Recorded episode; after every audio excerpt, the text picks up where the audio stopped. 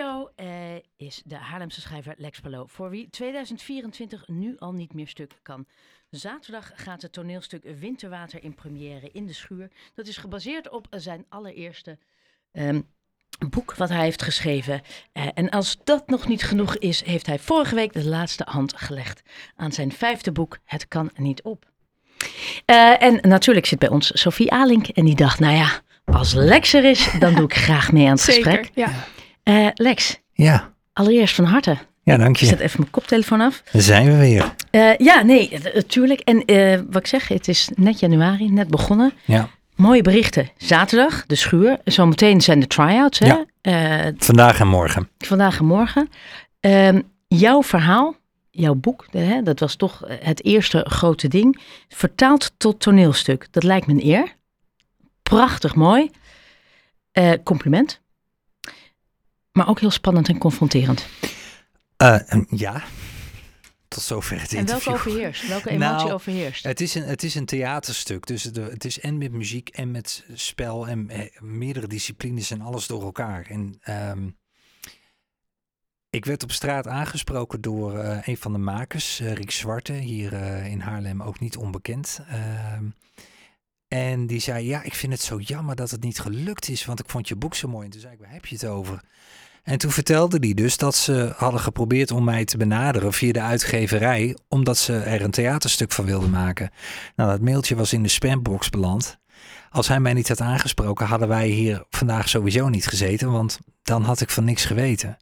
En dat traject heeft jaren geduurd om hier te komen waar we nu zijn, omdat er heel veel gesproken is over het boek, wat heel vlot leest, maar over zoveel lagen beschikt. En die voel je als lezer zonder dat je ze kan duiden. Maar op het moment dat je er een theaterstuk van gaat maken, dan moet je het boek als het ware uit elkaar trekken en gaan ontleden.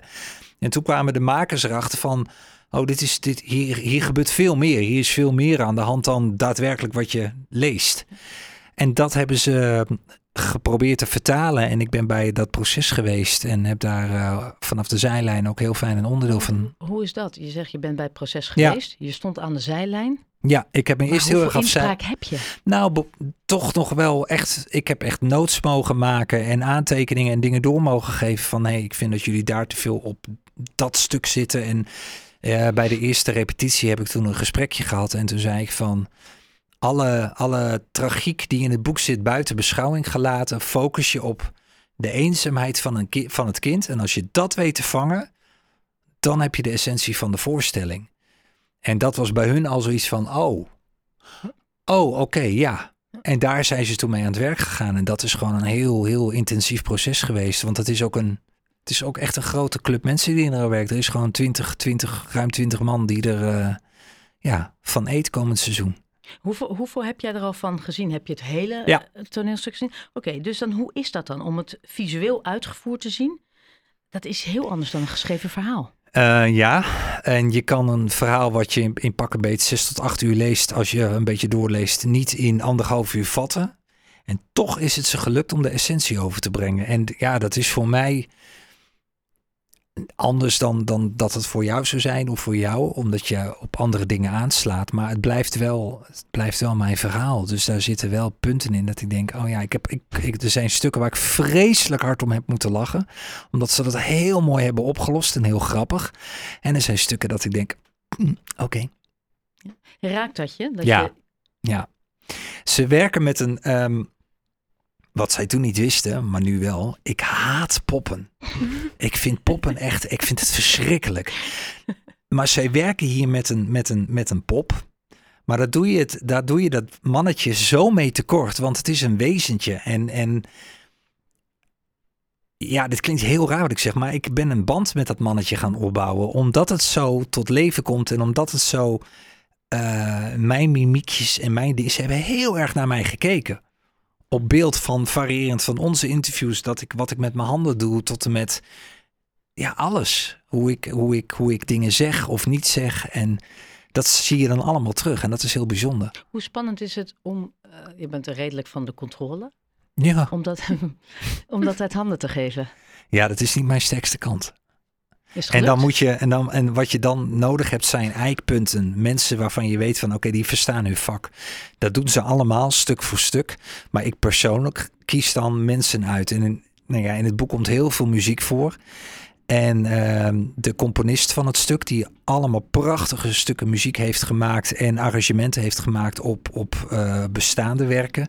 Ja, daar had ik een klik mee en daarvan dacht ik van oké, jij bent mijn man. Dus als ik iets wil of als ik iets ergens over twijfel, dan trek ik jou aan je mouw. En dat werkt heel goed. In hoeverre werk jij met het vertrouwen van mensen bij dit soort grote projecten? Ja, je moet. Dat is voor jou key, hè? Als je iemand vertrouwt, dan durf je los te laten. Ja. Ja, laat maar zien dat je kan zwemmen zonder zwembandjes. Dat is wel het idee. Maar op het moment dat ik iemand aankijk en denk, oh ja, jij deugt. Dan heb je me al voor 80%. En als het dan blijkt dat je over talenten beschikt die ik ontbeer, dan ben ik er al. Ja. Maar om daar te komen, dat is vaak wat lastiger. Nou, zitten die zalen vol. Ja. Want volgens mij is het allemaal redelijk uitverkocht. Sowieso. De première is ramvol uitverkocht. Ja. Voor vandaag en morgen zijn er nog kaarten. Ja. Vind je het spannend wat het publiek gaat vinden? Want het is, het is ook het voor de. Ja, dat is dan weer lekker. Ik heb het niet gemaakt, hè? Dus nee, jouw verhaal. Tuurlijk. Het is autobiografisch. Nee, het boek en Lexje zijn heel erg, zeker in Haarlem, bij de mensen gaan leven. En je wilt dat de makers dat verhaal en dat gevoel recht aan doen, maar dat gaat wel gebeuren. Daar heb ik eigenlijk geen twijfel over. Ik kreeg, er was ook een try-out ergens in Deventer uit mijn hoofd. En ik kreeg van de lezeres daar een berichtje van, nou, ik ga vanavond heen. Ik zei, laat je me weten hoe je het vond. Ja, ga ik doen. 'S avonds laat. Oh, ik vond het zo mooi. En ik zei, nou, fijn. Volgende dag. Oh, ik zit er nog steeds mee in mijn hoofd. Maar dus, dat lijkt me zo'n mooi compliment. Het is prachtig. Wat jij op papier hebt gezet, jouw verhaal van vroeger. Ja. In boekvorm was het een succes. En straks dus in toneelvorm ook. Ja. En dan wordt het ook nog eens vertaald. Nou. In het Fries. Ja. Gelukkig? Ja. Gelukkig mens zo. Ja. En dan houdt het niet op, want je 5e boek is af. Ja, dat wil zeggen, die is onderweg naar de uitgeverij en die gaan het dan lezen en die gaan er dan wat van vinden. Maar we hebben het nu echt over een tijdsbestek van... Ja, maar daar hebben jij en ik het vaak over gehad. Zij vindt dat ik heel snel schrijf. Ja. Maar ook kwalitatief goed schrijven in een korte periode. Hè? Je hebt ook sommige mensen die een dag een boek schrijven, maar dat wil je dan ook gewoon niet lezen. Jij hebt dat een paar keer gezegd en toen moest ik denken aan Brusselmans, wat ik een verschrikkelijk mens vind, maar die noemt zichzelf ook veelschrijver. Die schrijft dus, die produceert dus heel veel. Maar ik schrijf van kop tot staart, dus van het moment dat het boek de eerste letter wordt geschreven tot en met dat het in de winkels ligt, duurt dat gemiddeld anderhalf jaar. Ik vind dat niet zo lang. En als ik 9 maanden aan het werk ben, dan ben ik ook 9 maanden aan het werk. Ik sta 's ochtends op, ik pak mijn laptop, ik ga aan het werk, ik herlees wat ik de dag daarvoor heb geschreven, maak aantekeningetjes of pas dingen aan en ga weer verder. En als je dat gewoon doet, ja. Nog steeds is het, we hebben het over, in een tijdsbestek van 4,5 jaar ligt je 5e boek. Ja, maar ook daarin... Zo knap. Ja, maar die eerste 2 boeken waren al geschreven. Dus ik blijf gewoon hameren op die 1,5 jaar streng, hè? Die eerste 2 boeken waren er al. Ik blijf gewoon hameren dat ik het een zeer knappe prestatie vind. Dank u wel, mevrouw. Omdat het kwalitatief sterke boeken zijn. Ja. Goed. Nou ja, dat is wel inderdaad volgens de recensenten en de lezers... hebben ze allemaal wel hetzelfde constante, gelukkig hoog niveau. Zo blij dat ik een achterban heb. Ja. Kan je kort iets vertellen over het verhaal van het 5e boek? Het 4e boek eindigt met dat weet jij dan niet. Dat heet Als de dood zucht, dan houd ik mijn adem in. En dat speelt zich af in een psychiatrische jeugdkliniek in de jaren 90. En met meerdere bewoners. En een van de bewoners, Quinten, die besluit op het eind van het boek... ik ga reizen, ik ga weg, ik ga opnieuw beginnen. En dat doet hij, want in het 5e boek zit hij in het vliegtuig op weg naar Canada. En hij heeft het doel, het idee om een nieuwe, betere versie van zichzelf te ontdekken en daarmee aan de slag te gaan. Alleen dat loopt toch iets anders dan hij had verwacht. En dus je pakt het echt op waar je het vorige boek gebleven bent. Dus je moet ook echt het 4e boek gelezen hebben. Nee, niet eens, want ik grijp... op bepaalde momenten ook gewoon terug door hele kleine stukjes aan te halen. Ik heb dan, het is wel leuk, een boekenmaagd op mijn vlak. Dat is wel fijn, qua mijn werk bedoel ik dan. Al mijn boeken, net op tijd. Al mijn boeken zijn op de een of andere manier met elkaar verbonden. Mm-hmm. Maar je kan ze wel allemaal los van elkaar lezen. Sterker nog, jij hebt dat ook gedaan. Je hebt ze ook niet chronologisch gelezen, toch? Volgens mij had je eerst de columns te pakken. Nee. Nou, wel? Eerst Winterwater. Ik heb 1, 3, 2, 4 gedaan. Ja, precies. Nou ja, dat kan dus. Ja. En dan krijg je steeds op een ander moment in de boeken... krijg je een bepaald effect, tik in de maag of maar wat dan ook. Deze is ook weer grotendeels autobiografisch. Ja. Ja, mijn zus die gaat mee naar de try-out. Zij is dichteres, die zit hier nu naast. En die heeft het ook gelezen als een van de testlezers. En die is heel streng, want die is heel hoog. Of die is universitair afgestudeerd. En die is, dat is een vrouw die je moeilijk kan intrigeren. En dat is goed. Dus zij mocht het lezen van mij. Met daarbij de nadruk, let niet te veel op de fouten die er eventueel in zitten. En dat heeft ze gedaan.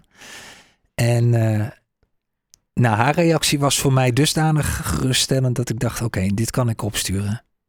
Zij was heel erg onder de indruk. Ja, misschien nog wel meer dan bij Als de dood zucht. Ja? Ja, en dat wil wel wat zeggen, want die ken jij heel goed. Nou ja, het lijkt mij op zich, en dat is ook weer voor jou, Winterwater was al indrukwekkend, inderdaad. Als de doodzucht was fantastisch.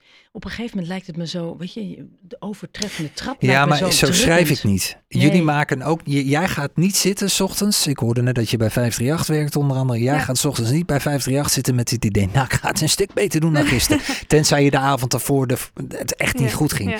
Maar ik werk niet zo. Maar dat is heel goed dat je niet zo werkt. Ja, maar ik kan ook niet zo werken. Ja, maar en misschien wijk ik daar enorm af van de norm van collega-schrijvers, maar ik schrijf niet een boek voor jou of voor jou. Ik wil een mooi verhaal schrijven. Dat verhaal, ik ben niet alleen de schrijver, maar ook de allereerste lezer. Is dat misschien jouw succes? Ja, ik heb daar geen recept voor. Want als ik dat zou hebben, dan zou ik kunnen zeggen, oké, als jij een boek wil gaan schrijven. En dan wat ik wel zeg tegen mensen die aspireren, zeg je dat zo? Ambiëren om te schrijven. Dat ik zeg van, schrijf het boek in eerste instantie voor jezelf. Dat is gewoon voor mij een vast gegeven. Als ik er niet om kan lachen, waarom zou jij er dan wel om moeten kunnen lachen? En als het mij niet raakt, dan raakt het haar ook niet. Dus jij gaat heel erg uit van jezelf, op het moment dat je iets schrijft. Ja. Is dat ook hoe je naar dat toneelstuk kijkt? Wat vind ik? Ja, natuurlijk, want ik ben mijn eigen referentiekader. Ja. Mijn empathie gaat niet verder dan de rijk. Ik hoop dat het publiek dat ook ziet, maar in eerste instantie gaat het, ben ik tevreden. Ja, want het blijft een smaakkwestie. Kijk, als jij toevallig niet van Queen houdt, dan heb je pech. Want er wordt best wel veel gezongen door de vierkoppige cast. Zeg ik dat goed? 1, 2, 3, 4. Ja. 1, 2, 3, vierkoppige cast, inderdaad. Nummers van Queen. Ja, als dat niet je ding is, dan is dat niet je voorstelling. Maar als jij kan genieten van muziek en van mensen die iets prachtigs maken en je gaat er onbevangen in. Ja. Ik zal je heel eerlijk zeggen, bij een van de repetities, en ik heb een zangachtergrond. En lang geleden, gaan we niet over hebben. Sorry, ik vond dit... Okay, ja, blijf me schudden. Toen keek ik naar mijn vrouw, naar links. En we hadden allemaal zoiets van... Ik weet niet of dit de juiste manier is om het op deze manier in te steken. En dat heb ik toen ook eerlijk gezegd. En toen gingen we naar de eerste try-out. Die was in Hoofddorp. Nou, toen werd er zo goed gezongen. Toen viel alles zo mooi in elkaar. Ja, en dan denk ik, oh ja. Zo wel. Ja. Jij, nog even op het toneelstuk. Je zei het net al, hè, de muziek. Er is speciaal muziek gecomponeerd voor het stuk. En dat wordt uitgebracht op een album. Ja, dat komt de week na de première uit. Er is wel een single al uitgebracht. En dat is een onderdeel... Wat in de voorstelling zie je kleine Lexje schaatsen. Het is echt waanzinnig mooi uitgebeeld. En daar hebben ze muziek onder, of daar heeft de componist muziek bij bedacht, gecomponeerd. En dat heeft hij uitgebracht. En dat is heel bijzonder. En daar komt dus een heel album van. En hoe heet de componist? De componist? Sebastiaan Bax? Ja, Sebastiaan Bax, met Winterwater heet het. Ja. Het idee is, jij hebt ook naar aanleiding daarvan een column geschreven. Ja. Die ga je voorlezen. Ja. En daarna draai ik die compositie die jij net hebt. En terwijl jij dat draait, race ik weg. Dat is een beetje het idee, want ik moet dan, moet dan hollen. Oké, dus het idee is, wij nemen nu afscheid. Ja. Jij doet je column. Ja. Ik zet de muziek in. En weg ben je. En ga jij haar uitleggen dat ik zo oud ben dat ik een bril op moet voor dit? Nou, dat kon ze zelf wel invullen. Lex Paleaux, je column.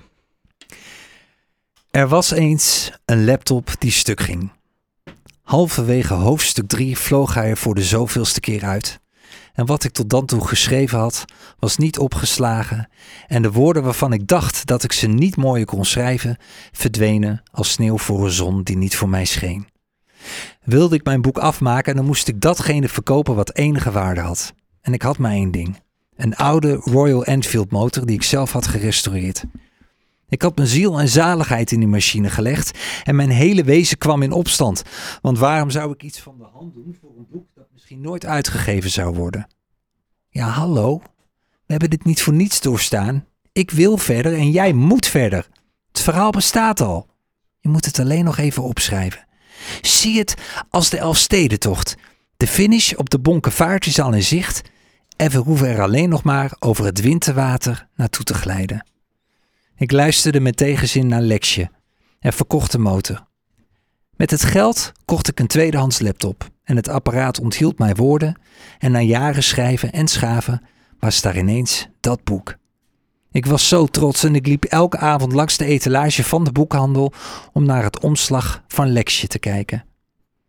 We zijn 4 jaar na de presentatie van mijn debuut Winterwater. Het boek is door duizenden mensen gelezen en mede daardoor ontstond de voorstelling die zaterdag in première mag gaan.